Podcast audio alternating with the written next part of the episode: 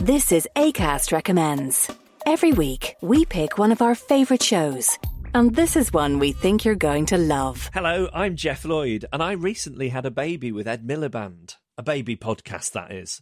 It's a spin-off of our show, Reasons to be Cheerful. It's called Cheerful Book Club, and it's conversations with some of the best writers working in the world today. You'll really enjoy our chats with people like US broadcasting legend Rachel Maddow, literary giant Ian McEwan, and The Big Short and Moneyball author Michael Lewis. Feed your brain with ideas from the Cheerful Book Club. You'll find us on the excellent Acast app or wherever else you get your podcasts. Acast is home to the biggest podcasts from Ireland and around the world. Subscribe to this show and hundreds more now via Acast or wherever you get your podcasts.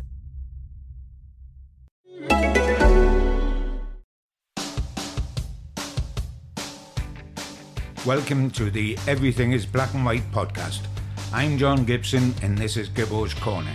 This is my chance to take you behind the headlines of some of the greatest Newcastle United stories. Thanks for listening and please remember to like and subscribe.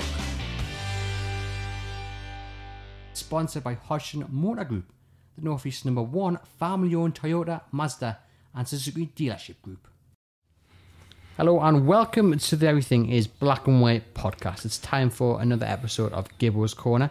Joined here by John Gibson. It's been a while, hasn't it, John? It has indeed. It has indeed. We've been basking in Newcastle United results recently, if not performances, but we're back again. The road to Wembley awaits. Now, we've been scratching our heads, trying to come up with a new topic for Gibbo's Corner, and someone actually messaged in off Twitter to say, what about Kenny Dalglish and his dismantling of the entertainers, and that's what we've gone with. Gibbo is diving into his notes as usual. He's got half a forest with him, and over the next hour or so we are going to look at the Dalglish years, dismantling of the entertainers.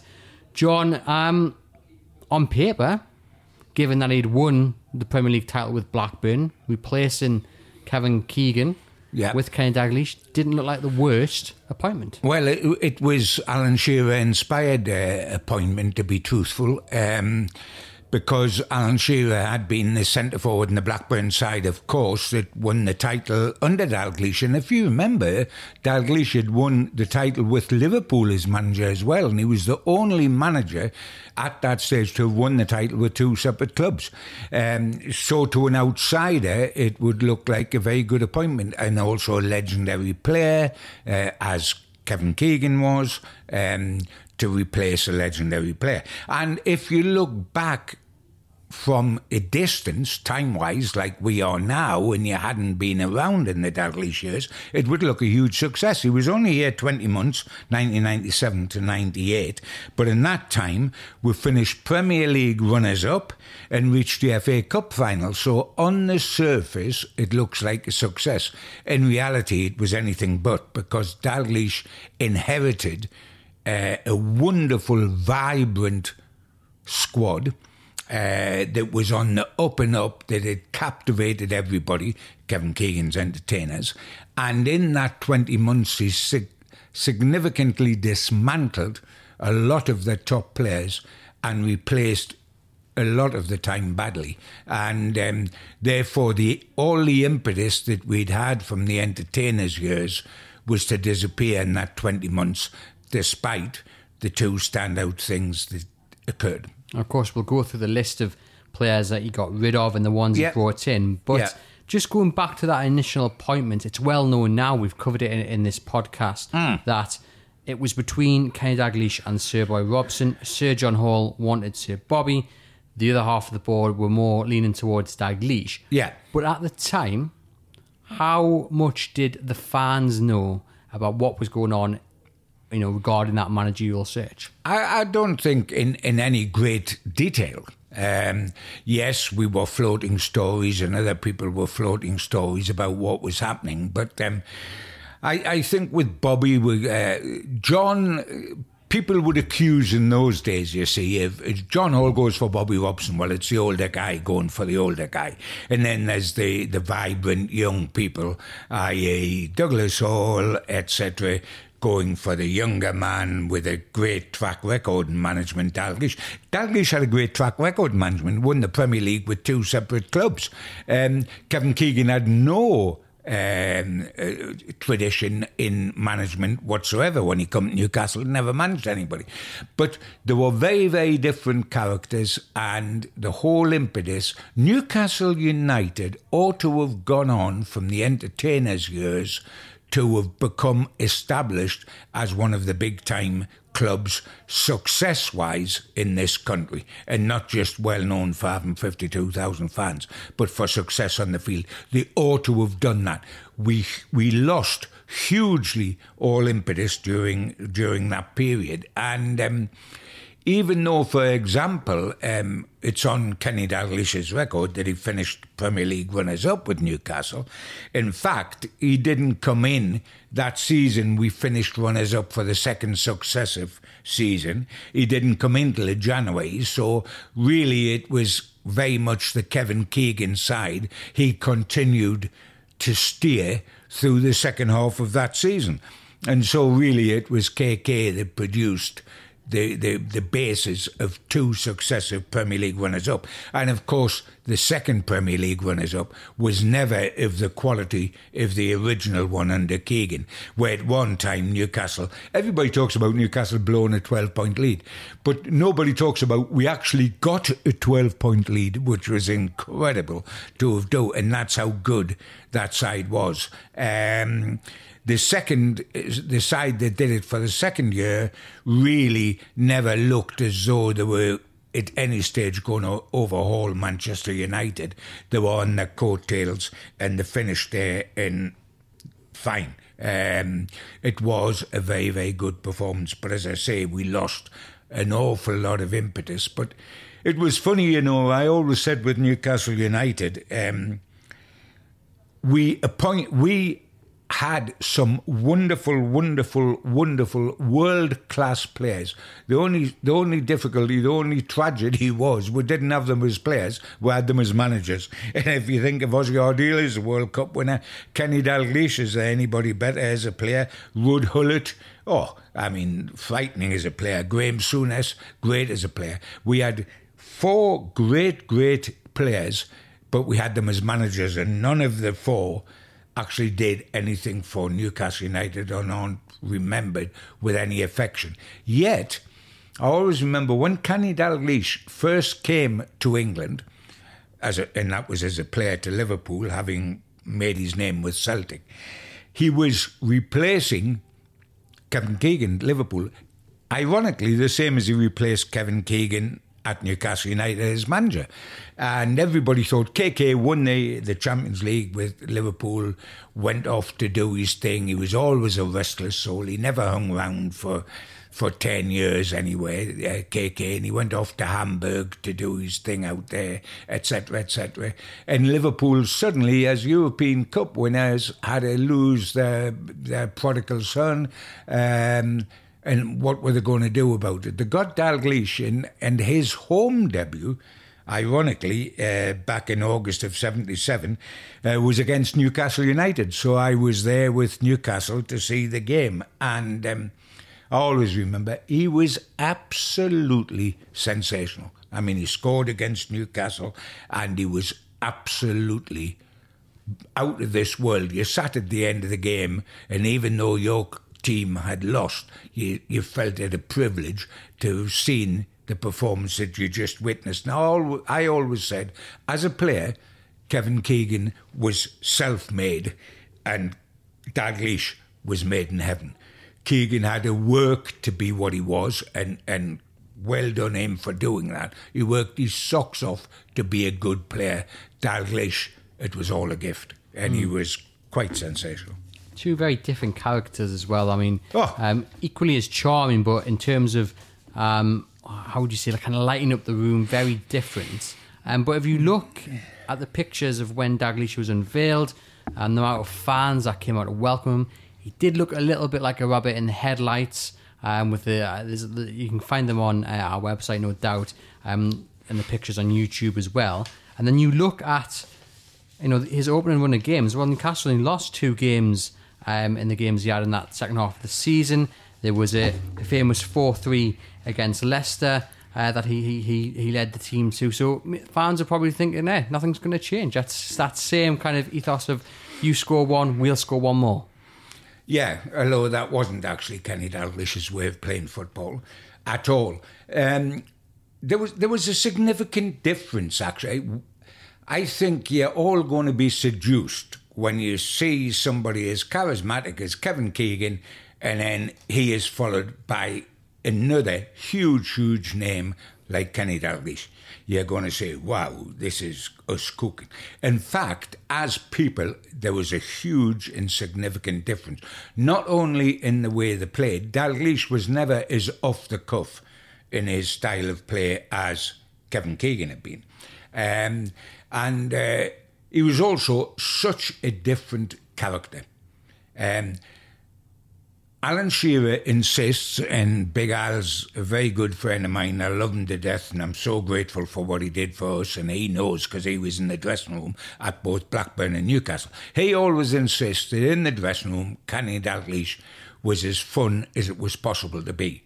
And I'll take Alan's word for that. But I tell you what, in the public eye, he wasn't. He was the most dour, sometimes surly character possible. Did not like to go in front of the television cameras or the press conferences. Didn't like to do that at all.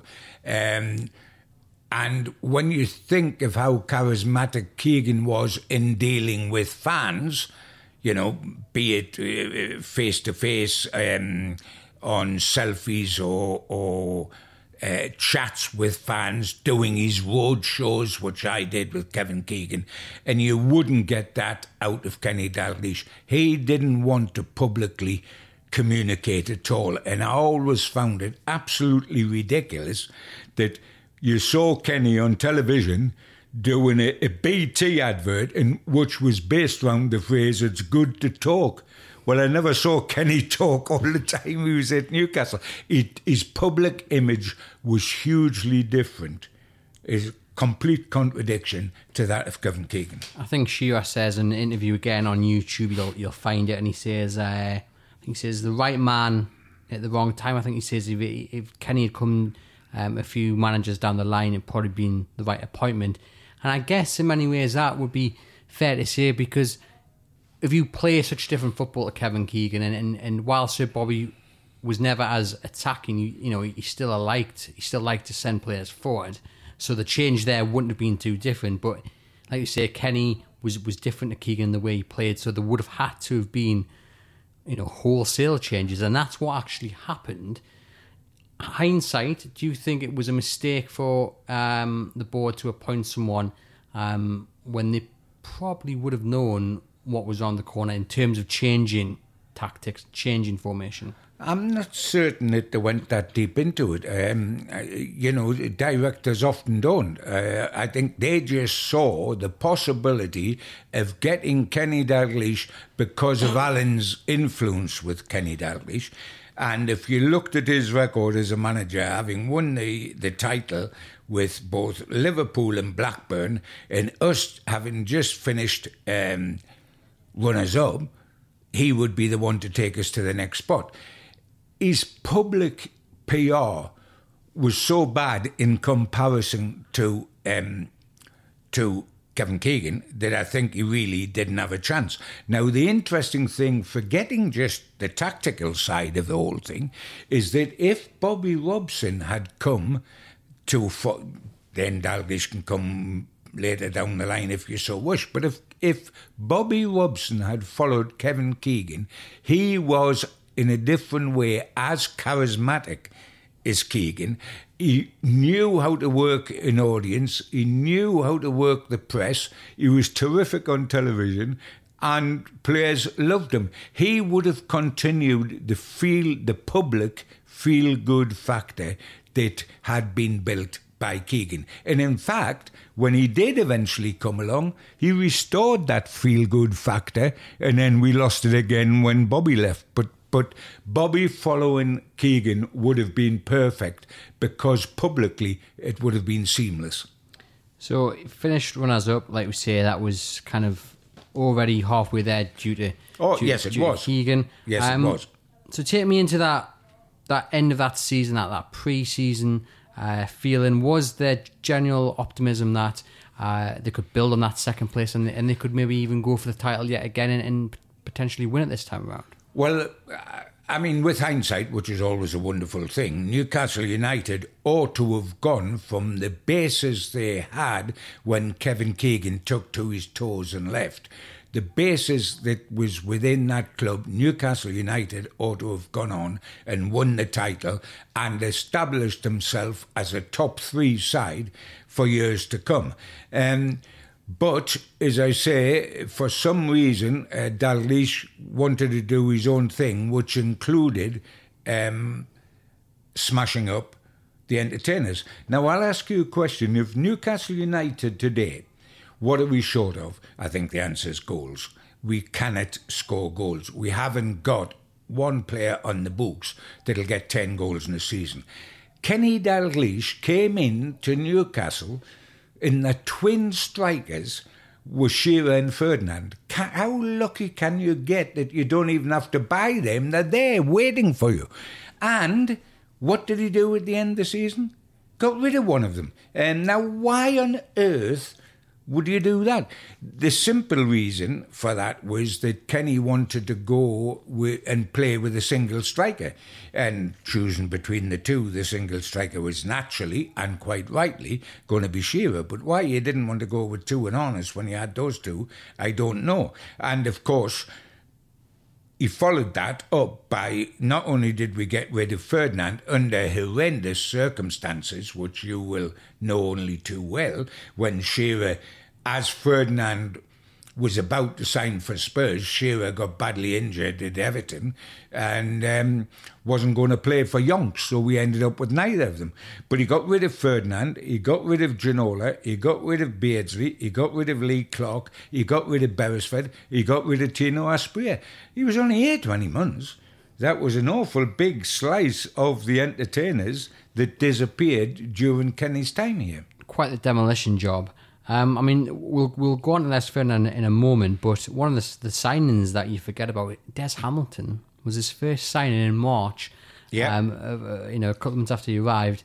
Big name, eh? Whatever happened to him? I mean, not the best place to start. But on Sir Les then. Yeah. Talk me through when you got the call and someone said, "Hey, look, he's off down the road here." Talk me through your initial reaction.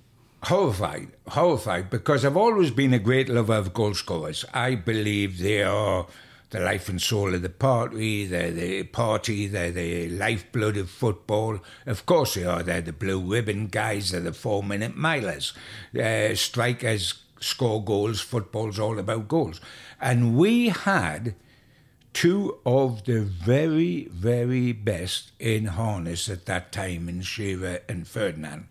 And Shearer's love of Newcastle United is well known and totally undoubted because of the length of time he was here and what he did here in the all-time goal-scoring record.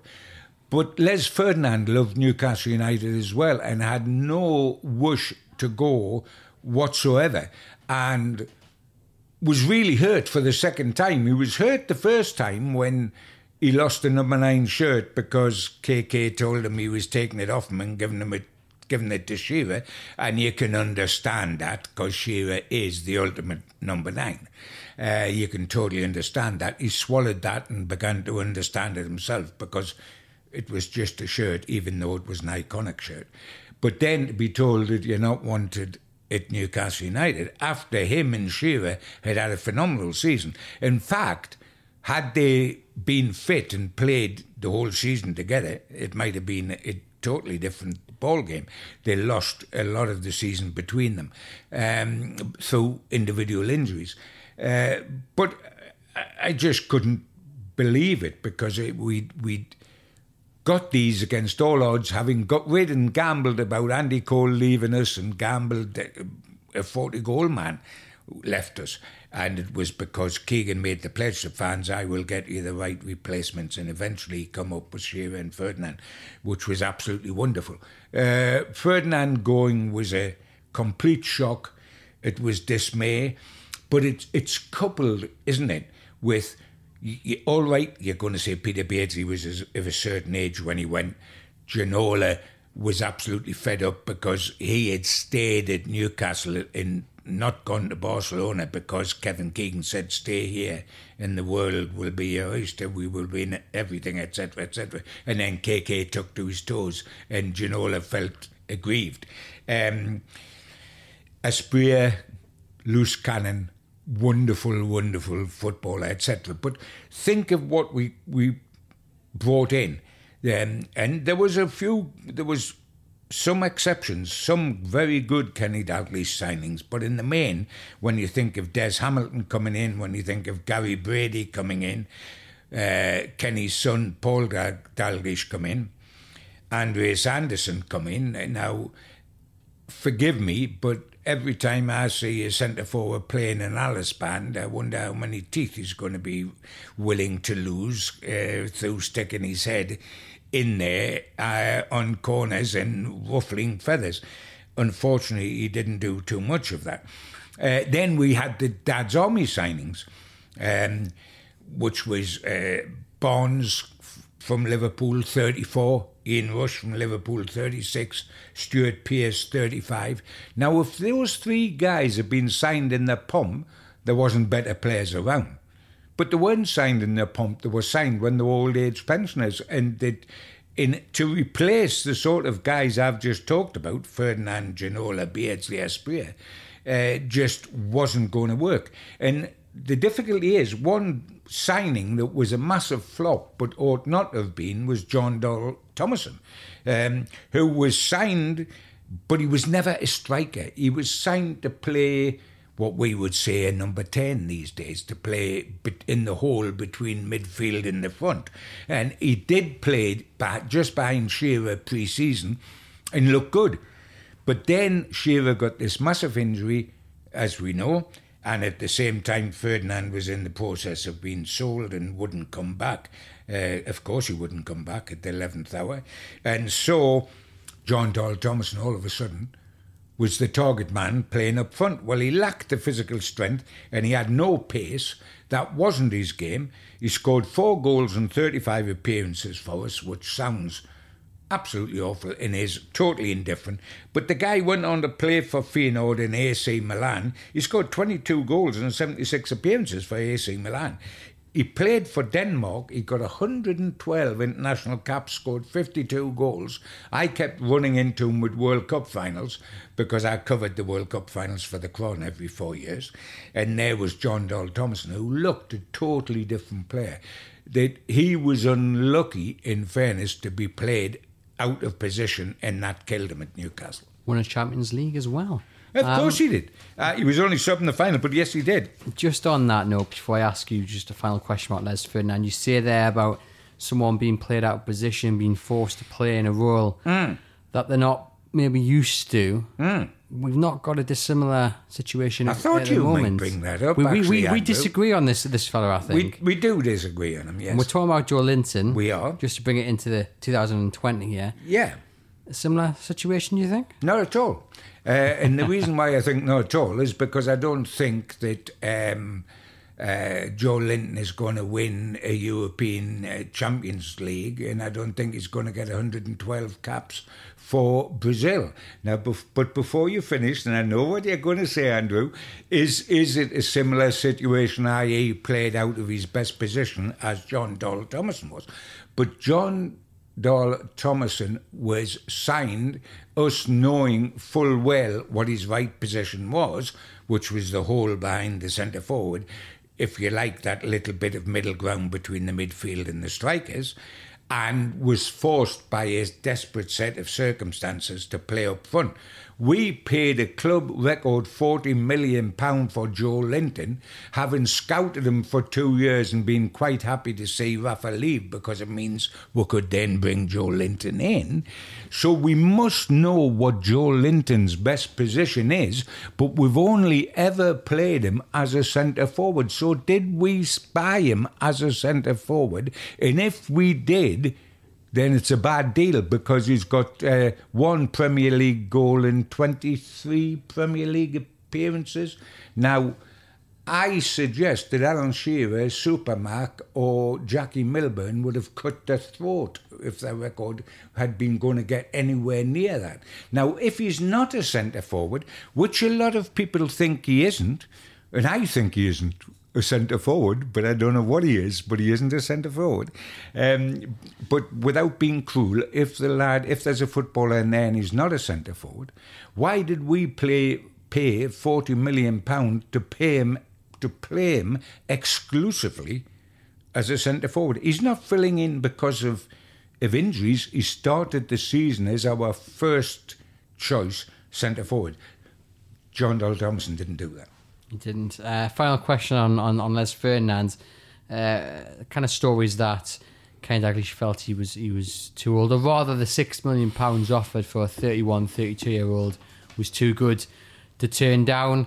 But, I mean, he went on to score another 50-odd goals in the Premier League. Of course he did. Of course he did. And while there's no transfer fees involved, signing Barnes and signing Rush to play upstairs wasn't going to solve that problem in place of Ferdinand, was it? I watched, I think it was John Barnes' debut on YouTube that day, and he scores, maybe it wasn't his debut, but I think it was against Southampton. He scores 2 goals, couple of headers, I think they were, and the lack of mobility. Oh, well, at this stage, I mean, it was just like giving them a pension, bringing them up to Newcastle. I mean, I haven't seen a better centre-forward. I mean, Ian Rush, you talk about Shearer, you talk about Supermac, and you talk about Jackie Milburn. Ian Rush was right in there, and some would argue that he was better. He was sensational. But he wasn't sensational at the time we got him. And that was one of the sadnesses. In fairness, and by the way, if, you know, we talk about Kenny's buying, and I want to come on to what he did well here, but, you know, when we say that Kenny bought badly, he did do us a favour eventually, because he gave us £36 million for Andy Carroll, if you remember. It was so, and we're in that price, and I think Andy was staggered, in that price. That's the one thing that I can't say about Ashley saying, you know, he took that money, he sold our centre-forward at £36 million. You had to take that money. Never mind taking Ferdinand's money at £36 million. You had to take that money. But in fairness to Kenny, because we ought to be fair, because, you know, it sounds as if I'm very biased against him. I've got, as a player, he's the most sensational British player I've seen in an awful long time. Wonderful, wonderful. And I don't decry what he did at Liverpool and Blackburn at all. He just didn't happen at Newcastle. But he did signed for Newcastle, and he was only here 20 months, remember, 2 players that become absolute legends here. Well, 3 players have become legends here. Gary Speed and Shay Given. He'd had Shay Given at Blackburn as reserve keeper and farmed him out on loan and everything, and he went and got Gary Speed, who was wonderful. Tremendous. For this club. Shay Given, the best goalkeeper Newcastle United have had in my time, and remember, I go back more than 50 years as a reporter and a lifetime as a supporter. Shay Given the best. And in the summer that he was about to leave, he signed Didi Hamann, who only played 1 season here and wasn't hardly a favourite of the fans because of the way he left, etc., etc. But he did go on to achieve everything with Liverpool and in Europe. And Nobby Solano, who is the third legend that come in on Dalglish's watch. The trouble with that is he signed a man in Solano. 2 games into the new season, he got the tin tack, and that was the end of Kenny Dalglish. We hope you've enjoyed this episode so far. It's sponsored by Hoshin Motor Group, the Northeast's #1 family-owned Toyota, Mazda and Suzuki dealership group. Please remember to like and subscribe to the podcast through wherever you get your podcasts from. Hi, it's Finn Dwyer from the Irish History Podcast, and this is a Staycast from Acast. Please, please, please follow the government's advice right now, which is currently to stay at home where possible. While you're staying at home, I would recommend another great show that's worth checking out. It's Unexplained by Richard McLean Smith. It's a beautifully produced and gripping show that looks at unusual and sometimes unnerving occurrences from the past and present. It's perfect escapism. Check out Unexplained on the Acast app or wherever you get podcasts. So just talk me through then, going back to that summer of his only full season, when you're seeing Barnes and Rush being unveiled, nice sunny day, they've got a football on their hands. What's going through your mind? The same as what went through my mind when I saw Newcastle United appointing Ozzy, Dalglish, Hullet and Souness as managers. These are two of the greatest players in the world, but we get them when it's too late. These others were the greatest players in world football, but we got them as managers. Wrong place, wrong time. It was too late, but you've always got to retain your respect for Rush and Barnes as players, as I retain the utmost respect for Kenny Dalglish as a wonderful footballer. But at the time they came to Newcastle, it was wrong for Newcastle. It might have been right for them to a certain extent, but it certainly wasn't right for us. And you looked at it and you saw what was going out the door, and you hear that Ferdinand is going out because of age. You hear Beardsley's going out because of age. And okay, if you're going to say that, that's your argument. But that argument goes out the window when you bring in Stuart Pearce, John Barnes and Ian Rush. The age thing is gone. And when it was all over and when it was all done and dusted, Tino Asprilla, he told me, he said, Dalglish ruined entertainers. We should have won the league following... what happened with KK, but instead he dismantled a great squad. And sadly, that is Asprilla's right in that. And you've got to remember, this is the man who scored a hat-trick, famously, against Barcelona in an epic win up here, which was in the Dalglish era. And Tino had been excited by the Dalglish appointment because he knew what the man was in football and what a legend he was, but in the end was bitterly disappointed. In fairness to Kenny, Tino took some handling. There's no question about that. But it was a full-time occupation. But it was true. In that second season, in 97-98, we only finished 13th when reality set in and players started leaving and inferior players started coming. It was interrupted by the Champions League with the massive result against Barcelona here and the run to the FA Cup final at Wembley, 98, the first of the two back-to-backs to Wembley. But in fairness, that run to Wembley camouflaged a lot of things because we didn't actually beat a top side in the way. It's a bit like Newcastle this season so far, when we've only played Rochdale and Oxford and we've got West Brom to come. There's not even a Premier League side in there. If you go back and remember, Andrew, that year when we went to Wembley under Dalglish, in the first round we won 1-0 away to Everton. In the third round, our first round, Ian Rush, surprisingly, scoring on Merseyside, enjoyed that against Everton, one of his rare moments for us. We then played a non-league side, Stevenage, in the fourth round, drew 1-1 down there and only won 2-1 up here against a non-league side. And that was an interesting game for me because the centre-forward with Stevenage at the time, and he was only on the subs bench at Newcastle, was a lad called Paul Thompson, who was born in Newcastle, a complete Newcastle United fan, and I had sold him to Stevenage when I was manager of Gateshead. He was my top scorer at Gateshead.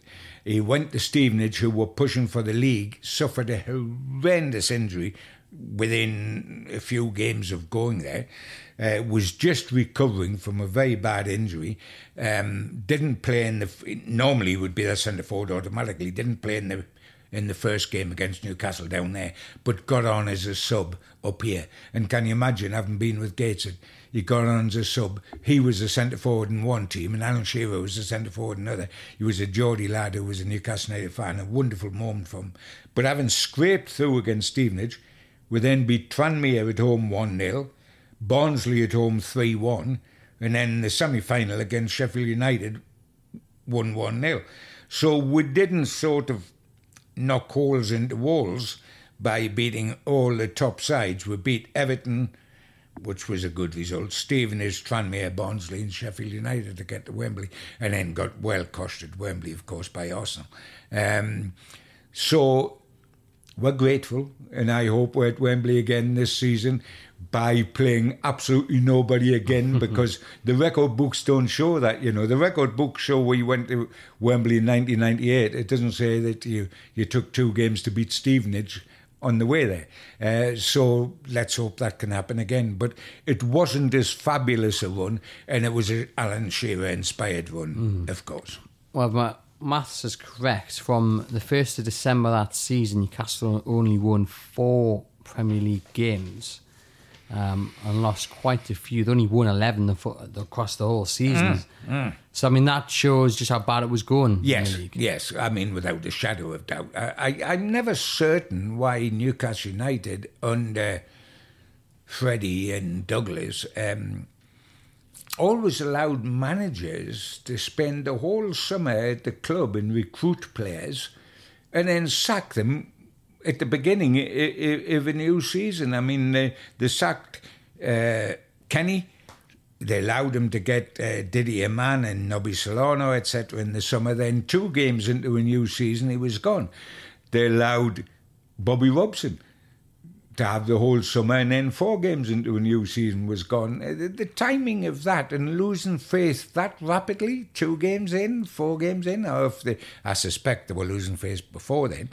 But the timing certainly was crazy. I was going to ask about them, because obviously you're in charge of a club, your Premier League runners up twice, and then suddenly you're looking at a mid-table finish. Did they just get swept along in cup fever? Is that why Kenny was allowed to continue? Because part of me is saying, well, look, you've got this team, you've taken the decision to put your own stamp on it, but a core of this team have finished second twice, and you're struggling to get in that top 10. Surely that had to set the alarm bells ringing. I think it did, but of course they're also going to look at it because they're trying to pick the positives out the thing, etc. And you can't turn the whole thing on its head and say we've just had 2 successive Premier League runners-up. We've gone in the Champions League and we've beaten Barcelona at home and we've made the FA Cup final. Now, that ain't bad, but it wasn't good, and they realised that and things changed. But interesting thing was, at the time, it's interesting to get the views of outsiders sometimes, and not just we are so close to the action. Are we knee-jerk? Do we demand too much? Do we hope for too much? But The Independent, the newspaper, The Independent said, just after Dalglish left Newcastle, he said, Dalglish's 20 months at Newcastle United Football Club was the only part of his career that came anywhere near failure. And I think, in truth, you know, that's true. When you look at Kenny's career, certainly as a player and with his 2 Premier League wins as a manager, this was the downside of Dalglish's career. Yet, in fairness to him, we always said, he never badmouthed this club later on. He always said that this was a terrific club with a huge following, a vibrant city, and bear in mind that he had lived in Glasgow and Liverpool, with Celtic and Liverpool. So he knows about passionate football areas, and he said this was another passionate football area, and if ever anyone asked him about taking the job at Newcastle United, he would say without hesitation, do it, it's a football city. And good on him for saying that, because it's true, without a shadow of doubt. Of course, we staggered from Kenny into Ruud Gullit. who took us to a cup final again in much the same way as Kenny had done, and with the same outcome, which was a slaughtering at Wembley. The first under Kenny, it was by Arsenal, who did the double, and under Hullett the next season, it was by Manchester United, who did the treble. So we're unlucky to get clubs that good in the final, but we'd been lucky before that. Ruud Gullit, in a totally different sort of way. You talk about Kenny Dalglish dismantling the entertainers. Ruud Gullit destroyed people like Alan Shearer and Rob Lee, etc., at Newcastle. Dropped Shay Given for the cup final after he played in the early rounds, and put in Steve Harper, who'd only played, I think it was his 10th game, was the cup final for Newcastle. So these really big name managers certainly took a sledgehammer to walls when they came into Newcastle. Just concentrate on that FA Cup final, like you say, against Arsenal. I always remember Shearer hitting the post in the second half. If that had gone in, different game. Oh, we can go down all those routes, and you know, if Joelinton hadn't hit the bar and scored a goal, would he have 10 by now? You probably would say yes. I would say no, he'd have 2 by now.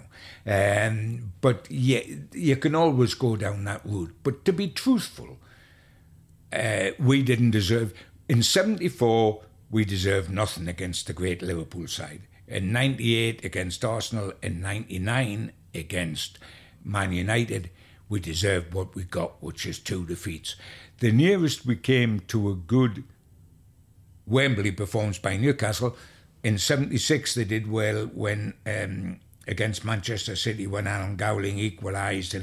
But of more recent times was the semi-final with Bobby Robson, when we played Chelsea, and Gus Poyet put Chelsea ahead, then we dominated and Rob Lee equalised, and I felt we were going to go on to win that semi-final and go to the final. We got carried away and Gus Poyet nailed us on the break, and that was the end of that. But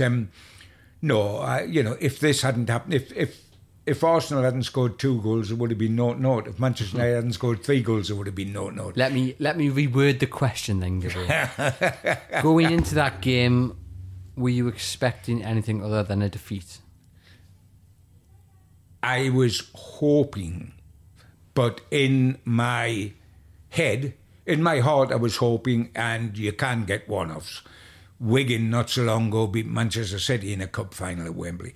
I was hoping, but I was expecting us to lose. This was an Arsenal team that was going to do the double. This was a Manchester United team that was going to do the treble. In '74, this was a Liverpool side that was about to go on and do all the wonderful European things they did. They were colossal matches, and you had to jump Beecher's Brook to win them, and unfortunately, we didn't do that. So I was fearing what happened and hoping for a miracle. Let me just ask you then to describe what a day out at Wembley's like. At the old Wembley Stadium, the 2 towers, I remember watching it on TV, that the flags flying. It was a lovely summer's day. Absolutely marvellous. Wonderful, wonderful occasion. And that's why my love affair with the FA Cup has remained to this day. I know it's diminished in the public eye, and young people today most certainly, because we've got so much of the Champions League, so much of the Europa Cup, the Premier League is all-consuming, and rightly so. But I was brought up in an era where the FA Cup was God. When Jackie Milburn was playing and I was a little lad watching it, there was only the title in the FA Cup. And believe it or not, the FA Cup in the 50s, when Newcastle won 3 times in 5 years, was looked upon as greater than the league title by a lot of people in the country because of the showpiece final game at the end of the season. There's no showpiece final game in the league. You win it at some stage, but you have this wonderful day out at Wembley. And, unfortunately, when we won 3 times in 5 years, I wasn't physically there. I was a little Ben in short trousers and a cap. But I sat transfixed in front of the telly. When I went to Wembley, in 74, 76, 98 and 99, we lost all those times. But nevertheless, the build-up to it, the excitement in the city, the Newcastle fans who adored the day out, made the whole occasion. And I'm the greatest believer that if Newcastle get that again, be it this season, next season or the season after, when we go, regardless of where the FA Cup stands in the pecking order of modern-day football, this city will be like no other on the day we go to Wembley. And everybody will buzz like they did those times, because it's a special day. Geordies love special days. We would go back and just think, if we actually won instead of finishing runners-up this time. I always remember as a kid going to see the team coming back. Yeah. And the crowds were unbelievable. Oh. I'd be lifted on up into a tree, I think, just to get a glimpse of where they were standing. Yep. In 74, when the team come back and we lost 3-0 to Liverpool and were lucky to get nil. We hadn't been at the races. Bob Moncur and the boys were embarrassed. Remember, Bob Moncur had come here when they'd won a European trophy and shown it to the crowd. This time he was embarrassed because they'd got hammered so badly, and he felt somehow he'd let the fans down. The reception when they arrived in Newcastle was absolutely phenomenal, because the fans had had the day out, they'd had the day in the sun, but they remembered as well what had happened on the way there. Everybody remembers in 74 we didn't get a kick at Wembley. But those who were lucky enough to be supporters at the time also remember that we won every round from the third to the semi-final away from home, and that our centre-forward, Malcolm MacDonald, scored away from home in every round. So that was a wonderful run to Wembley. And again, those that were at the two semi-finals of 98 and 99 and saw Alan Shearer score 1-0 to beat Sheffield United. Then the next year, Alan Shearer scored twice to beat Spurs in the semi-final. They were our cup finals, to win the semis, to actually win them. Like Hillsborough in 74 when Supermax scored 2 against Burnley. They stick in your mind. You realise you're going to Wembley, you've seen your hero centre-forward score the goals to take you there in the semi-final. Wonderful, wonderful, wonderful days. Pray they come back. And if it's this season, I wouldn't mind a bit. So we'll close off just a few more questions and on Dalglish. I mean, first of all, that season that they finished 13th, 44 points. Bolton Wanderers finished 18th on 40 points. Was there a worry that actually they could get dragged into this relegation battle? From what I recall, no. I think we always felt we had too much for that.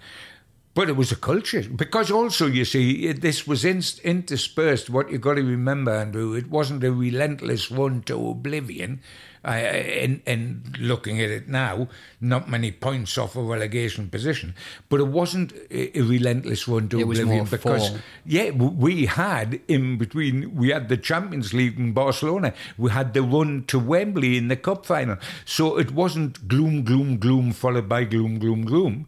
We had Barcelona in there, we had the FA Cup run in there as well. I don't think we ever felt they were going to go down, but suddenly when the season ends and you haven't won the FA Cup and the Europe thing is just confined to the history books, you suddenly wake up and think, by Jove, we've fallen, haven't we? We've, from two successive runners-up, we've just gone into the middle pack, into non-entity land rapidly, and having had the Keegan years, it wasn't just finishing runners-up, but it was going through from the old third division on the brink of to the Premier League to finishing second. The glory years were suddenly starkly at an end. And while they were revived by Bobby, we missed the opportunity again after Bobby, just as we missed the opportunity with Dalglish. So on to Dalglish's sacking then. We've mentioned the summer and the players that he brought in, you know.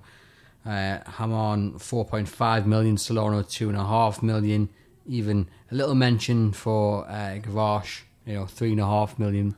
Well, yes, I told you there was some bad signings in that lot, and he was great at centre forwards, wasn't he? Let's get rid of Ferdinand and let's have Gavash and let's have Ian Rush on a Zimmer for him. Well, but I mean, you've asked the question already, sort of. But why spend all that money and then allow him to go into the season, 2 draws? He's then sacked, and then Hullet is unveiled as manager literally the same day. So that suggests that those talks had been going on for quite a while, do you think? Well, there was a lot behind the scenes, of which, without going into it publicly, because it's unfair to Kenny and it's unfair to Newcastle Board, I guess. But there was other things going on behind the scenes apart from the results. And Kenny had become disillusioned. I was involved in one thing where I printed something in the paper and Kenny come on to me, or Terry McDermott phoned me from the training ground and said, I've got the boss here, he's furious with what you did, etc, etc. And then Kenny come on the phone and I explained to Kenny off the record what had happened, and he suddenly went, wow, that was a different ball game. And he actually said in the papers, in the morning papers, that I was right to carry the story based on what I knew and what I'd been told. But it was again, and then so there was a falling of trust between the hierarchy and the manager, and the guy in the middle of if that was the Rottweiler, of course, who would come in with John Hall. And there was a fall. There wasn't just a matter of results going to 13th, because, of course, that should have brought a sacking, if a sacking was going to come, at the end of that season, not the beginning of the next. But there was suddenly everything disintegrated behind the scenes. And Kenny was as disillusioned as the board were, and a pattern of the ways become absolutely inevitable. And Newcastle, again, went down exactly the same route as they'd done with Dalglish. Let's get a huge name, and let's get a one that has been successful, and of course, Ruud Gullit. As a player, he is about the only player I can think of in that era that, as a player, excited me a little bit more than even Kenny Dalglish had done. I thought he was. I used to watch him on in Italian football, on the Italian programme on Channel 4 on a Sunday afternoon, and he was quite sensational. And of course, he'd won the FA Cup with Chelsea, and he looked, to the board, another high-profile perfect fit. No, he wasn't. So, who did a worse job, Hullet or Dalglish? From my point of view, it looks like Hullet underestimated just how big of a job Newcastle was. Dalglish just made the wrong decisions. Would that be a fair? To a great extent. I don't know how passionate Ruud Gullit was about the job, to be perfectly truthful. Because I was in love with the entertainers, I find it difficult to accept Kenny dismantling them so readily and so ruthlessly. But because if you do that, you've got to replace them with quality. And while you could argue eventually that quality might have come in with Shay Given and Speed and Solano, you know, we also got the Dad's Army and the other guys, and we got 13th from being second. Case of too quickly. It was too fast. Yes, without a shadow of doubt, Ruud Gullit would have been as destructive if he'd stayed any longer, because he was driving Alan Shearer and Rob Lee out of the club, and they had been the backbone and continued to be, Shearer especially. And I, even with Alan Shearer's complete love of Newcastle United, I wonder how long he could have stayed at Newcastle United if Hullet had stayed as manager, because it was an impossible situation, and it was the lowest ebb he was ever at in a very illustrious career, and it was rescued only by Bobby Robson identifying the major problem immediately, which was Shearer being offside, not onside, and getting him back onside and playing the way Alan Shearer could. So, in truth, two very big-name managers who had been quite sensational players sledgehammered the teams. If you'd done it, if Dalglish had dismantled the team in drips and drabs, would it have worked? Could you see it working under Dalglish at another time? Or, like I say, if you'd just taken his time rather than literally driving a bus through it? It's a great question, because I've never considered Dalglish doing it at Newcastle at a different time. Managerial-wise, after he didn't do anything of any consequence, having left Newcastle. His great years as manager really were Liverpool and Blackburn. And I didn't know how much his appetite was there after Blackburn. He readily sort of gave up on that job, etc., etc. I sometimes look at managers, and think when they've been truly great players, sometimes that either the standards are too high or they expect too much. For example, Ruud Gullit wanted to take Shearer down a peg because Shearer was Mr. Newcastle United and Ruud Gullit thought he'd been a better player than Alan Shearer and wanted to make the point. Instead of having the man on side. Kenny Dalglish, it was certainly the wrong appointment, the wrong time, and wrong for Kenny, because the crowd was so in love with KK and his charismatic way of handling PR between the manager's dressing room and the fans. And Kenny Dalglish was not interested at all in buttering up the fans or keeping the fans well informed. He wasn't interested in that side of management at all. Which that was his biggest mistake. It was, if you're going to follow Keegan, because we'd been grounded in Keegan, and both the press and the fans were open arms at what was happening publicly. I will accept from Alan that in the dressing room it was a totally different ballgame, because I wasn't in there and Alan was. And he there is a lot of people who've got a lot of time and say he's one of the fun guys. You see, people used to always say about Alan Shearer that Alan Shearer was when he first come on Match of the Day, was boring and far too straight-laced and saying nothing. He was the funniest guy what you could imagine away from the television cameras, and so maybe it was the same with Kenny in the dressing room, but certainly the public image that was portrayed by Kenny was absolutely wrong for Newcastle United after the openness of what we'd had with Kevin Keegan. So final question then, we've got your negative there, we've got your main mistake. Give me one positive. About what? Kenny Dalglish, give me one positive from that 18 months of Kenny Dalglish. Great question. The one positive I could say was that having dismantled the entertainers and brought in Dad's Army, he did, in that 20 months, give us three legends. Shay Given, Nobby Solano and Gary Speed, and for that alone, I say thank you, Kenny. Well, there you have it. Thank you very much for listening to the latest episode of Gibbo's Corner. It's goodbye from me. And from me. Thank you very much for listening.